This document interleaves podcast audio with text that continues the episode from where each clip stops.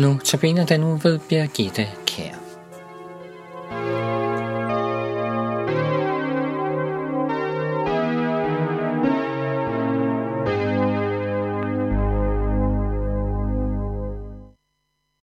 Temaet for denne andagt er vrede. Jeg vil knytte til ved Monrads prædiken om Jesu ord, den der bliver vred på sin bror uden årsag, skal kendes skyldig. Denne prædiken vil jeg dels referere fra og dels læse op af. I vores nye oversættelse mangler ordene uden årsag, men så langt jeg kan vurdere, er Monrad alligevel på god bibelsk grund med sin prædiken om vrede. Monrad viser nemlig, hvordan der faktisk kan være en god årsag til vrede. Jesus selv blev vred. Han blev vred på folk, der ville forhindre ham i at helbrede på en sabbat. Han blev vred, da disciplene ville forhindre nogle små børn i at komme til ham. Og han må have været vred, da han rensede templet.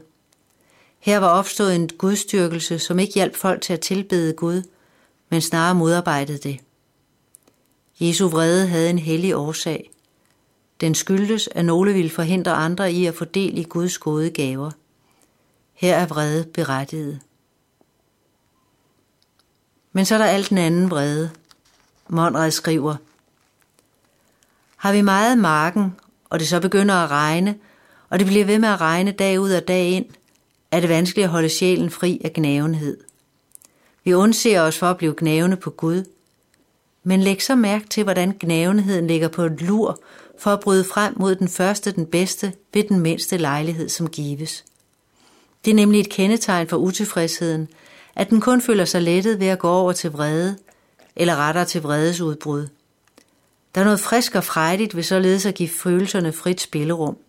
Det kan kvæge som et tordenvejr. Man kan indimellem træffe mennesker, der ligefrem nyder at beruse sig i vredesudbrud. De griber derfor den mindste anledning til utilfredshed, som man kan holde en ansvarlig for, og så lader man al sin opsamlede misfornøjelse strømme ud over den pågældende person. Forestil dig, at pigen har glemt at lukke et vindue. En rude er slået i tu, og gennem vreden over dette tømmer sig hele sorgen over det dårlige høstvejr. En sådan vrede gør efter frelserens ord et menneske skyldig. For nok var vreden ikke uden al årsag, men vredens størrelse stod ikke i forhold til årsagen. Den eneste gyldige årsag til vrede er synd. Derfor forsøger vi også at finde synden i den handling, der gjorde os vrede. Og det er nemt for os. Vreden giver os en digterisk begævelse, og derfor det billede, som vreden fremstiller af den begåede forseelse, næsten altid så livligt og malende. Hvis de ord, som den vrede bruger, stemte overens med sandheden, så var han næsten altid en apostel for Guds hellige vrede, og ingen låne et stakkels svagt syndigt menneske, der har tabt fatningen over en eller anden lille ubehagelighed. Verdens største bedrager er ikke så listig og underfundig, som dit hjerte er mod dig. Så lad os derfor se nærmere på vreden. Din tjener taber et glas, som du sætter særlig stor pris på. Holder glasset, går der en let sky af misfornøjelse over dit ansigt. Men går det i stykker, så optændes din vrede. Hvis en har glemt at lægge låget over brønden, så giver du en let påmindelse. Men hvis dit barn er faldet i brønden og drukner, der vil du måske næppe mere kunne tåle at se det menneske, som glemte at lægge låget på brønden. Din vrede størrelse bestemmes altså ikke af handlingen selv, men af handlingens følger. Heri ligger synden. Den hellige vrede bestemmes alene af handlingen selv. Du er ikke berettiget til at forvandle al din misfornøjelse og al din sorg over handlingens følger til vrede mod den, der alene er ansvarlig for handlingen selv. Også på en anden måde kan du prøve din egen vrede. Du skal, som apostlen Jakob siger, være sent til vrede. Når du mærker, at du vil blive vred, skal du tage dit ur op og se på det. Og alt efter om du har i sinde at sætte dig i en stor eller en lille vrede, så tag dig kortere eller længere tid til overvejelse. Du skal nemlig aldrig blive vred uden at ville det. Og så skal du overveje, hvilket indtryk det ville have gjort på dig, hvis en anden var blevet udsat for det, som du blev udsat for. Hvis din vrede der vil være mindre, så ved du, der er noget galt med din vrede. Hvor længe skal din vrede vare?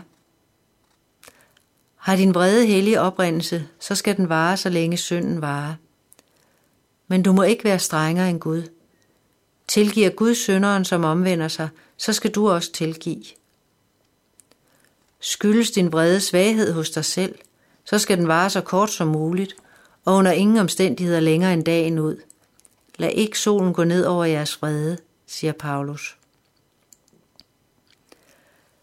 Læg mærke til, at nogle kun bekæmper deres vrede halvt. Hvis du hader hissighed, fordi den forekommer dig at stride imod din værdighed, så kan det hende, at vreden hævner sig på dig ved at æde sig ind i din sjæl.